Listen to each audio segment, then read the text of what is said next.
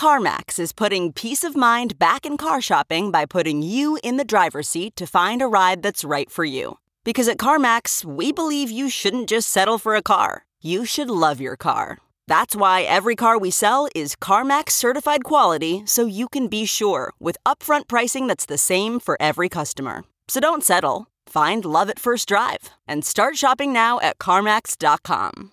CarMax, the way car buying should be.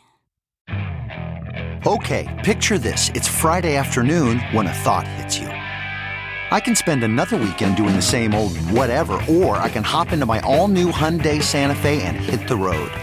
With available HTRAC, all wheel drive, and three row seating, my whole family can head deep into the wild. Conquer the weekend in the all new Hyundai Santa Fe. Visit HyundaiUSA.com or call 562 for more details. Hyundai, there's joy in every journey.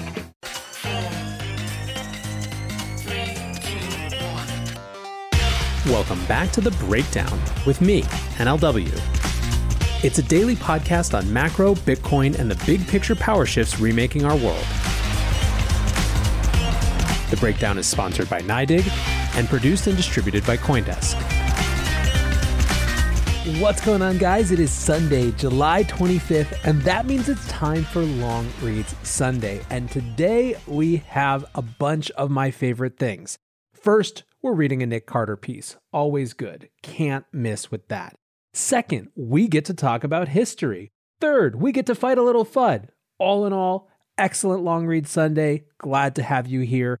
The piece is called Why Central Bankers Invoke Free Banking to Attack Stablecoins. And it's a specific response to a paper from a sitting Fed lawyer as well as a professor at Yale who recently wrote a pretty anti stablecoin paper. So, without any further ado, let's dive into why central bankers invoke free banking to attack stablecoins.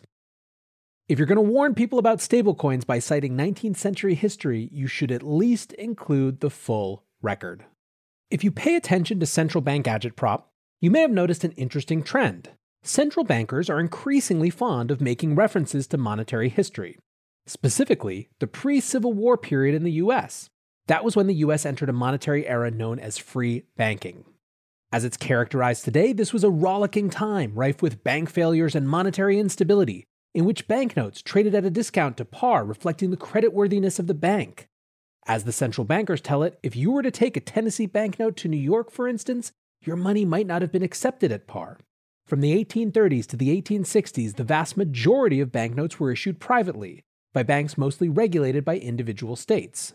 Our monetary elite has become fixated on this period recently. In May, Federal Reserve Governor Lael Brainard denounced antebellum banking in a speech exploring the creation of central bank digital currencies. Quote, Indeed, the period in the 19th century when there was active competition among issuers of private paper banknotes in the United States is now notorious for inefficiency, fraud, and instability in the payment system. It led to the need for a uniform form of money backed by the national government. Back in 2018, the president of the St. Louis Fed, James Bullard, also issued his own history-inspired critique of cryptocurrency, saying, quote, cryptocurrencies are creating drift toward a non-uniform currency in the US, a state of affairs that has existed historically but was disliked and eventually replaced. In a hearing on digital currency last month, US Senator Elizabeth Warren repeated similar talking points, comparing stablecoins to wildcat notes from the 19th century. And just last weekend, Jeffrey Zhang, an attorney at the Federal Reserve, and Gary Gorton, a professor at Yale, published a paper entitled Taming Wildcat Stablecoins, in which they pejoratively compare stablecoins today to the banking context in the 19th century, which they refer to as free banking. The paper concludes that privately issued money, whether free banking or stablecoin based, cannot work, and that only a sovereign can supply good money.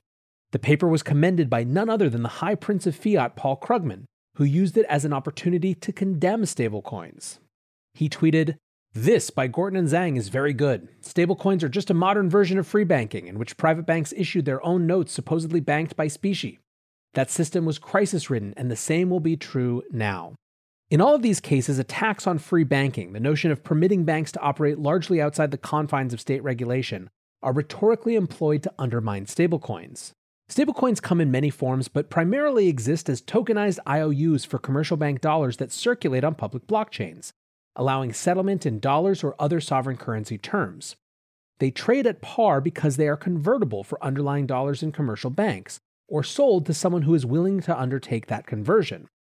Because stablecoins trade on public blockchains and facilitate the global exchange of value across a network of exchanges and wallets, and issuers, for the most part, aren't regulated as banks, these comparisons to laissez faire banking naturally emerge.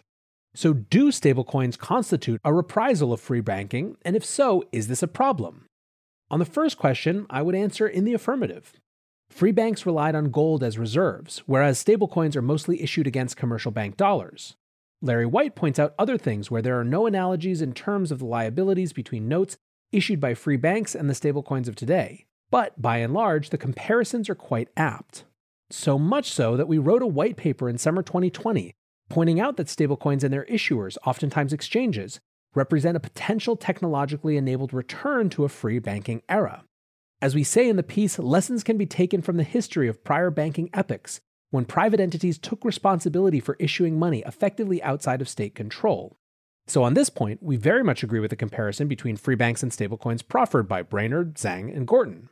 However, their emphasis solely on the US instance of free banking is wrong headed.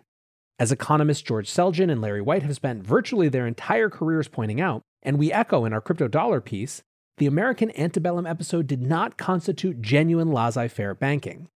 Banks during that period were forced to hold risky state government bonds and were restricted from engaging in branching, meaning they couldn't establish branches nationwide.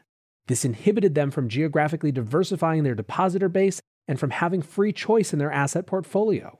It's no wonder that bank failures were common. Neither of these particular US based restrictions was present in genuine free banking episodes such as Canada.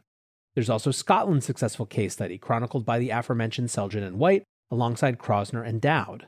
The repeated omission of successful historical instances of free banking, Scotland, Canada, Sweden, and Switzerland, in which bank failures were uncommon, notes were mutually accepted by rival banks and traded at par, appears strategic. For analyses that do consider the fuller historical record, see Selgin and White's comparisons of free banking and contemporary stablecoins. The breakdown is sponsored by NYDIG, the institutional grade platform for Bitcoin. As longtime listeners know, NYDIG is a major force in the Bitcoin space, and they're now making it possible for thousands of banks who have trusted relationships with hundreds of millions of customers to offer Bitcoin. That mainstream access is critical for all of us, and you can learn more about it at nydig.com slash NLW. That's N-Y-D-I-G dot com forward slash NLW. So, why are the central bankers so keen to characterize the private issuance of money as inherently unstable? Because they are deeply conflicted. They rely on these myths to sell us their proposed solution in the form of CBDCs. It's no coincidence the anti stablecoin contingent is generally fond of CBDCs and believes the state should not only control the issuance of money, but also have the power to determine which transactions are valid. We do not have to speculate on this front. If you listen to central bankers, they invariably de emphasize privacy in transactions and mention the necessary imposition of controls, inhibiting activities that the government claims are illicit. This is sometimes euphemized as balancing an individual's right to privacy with the public's interest in enforcement of AML CFT regulations, despite the fact that physical cash has no inbuilt anti money laundering and combating the financing of terrorism controls.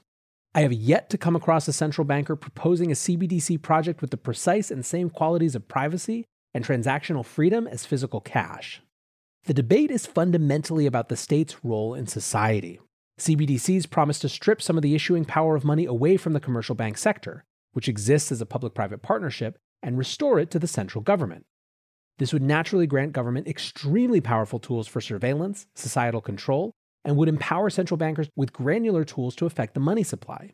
In a country where the politicization of banking is an established doctrine, CBDCs would represent a colossal victory for those trying to concentrate power in state hands. Thus, the reason historical episodes with private money issuance and administration are so frequently a target is because they stand in the way of attacks on stablecoins. The success of stablecoins and the attendant stagnation of CBDC projects is embarrassing to central bankers and policymakers.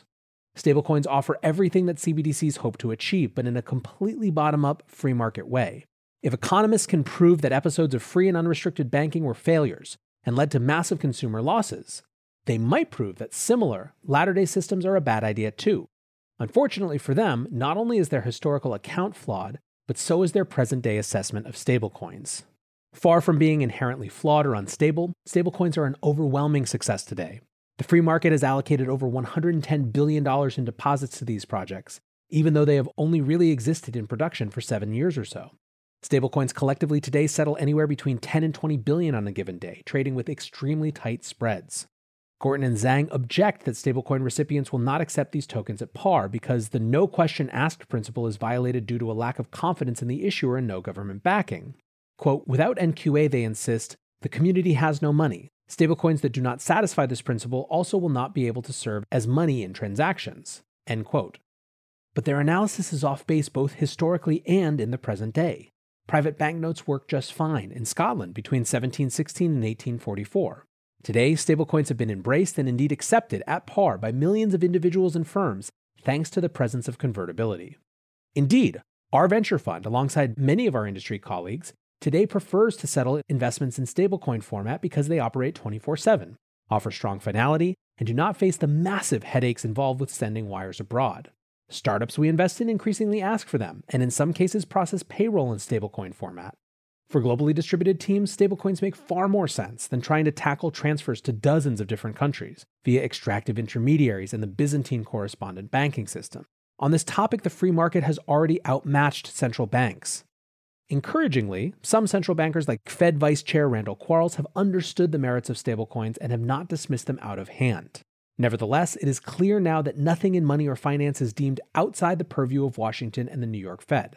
The key question is once they get a hold of them and regulate them, quote, appropriately, how will they do? As for the consumer benefit of private versus public money, one only has to consider what happened after the free banking episode in the US monetary issuance was centralized in the hands of the state, which promptly inflated away everyone's savings during the Civil War.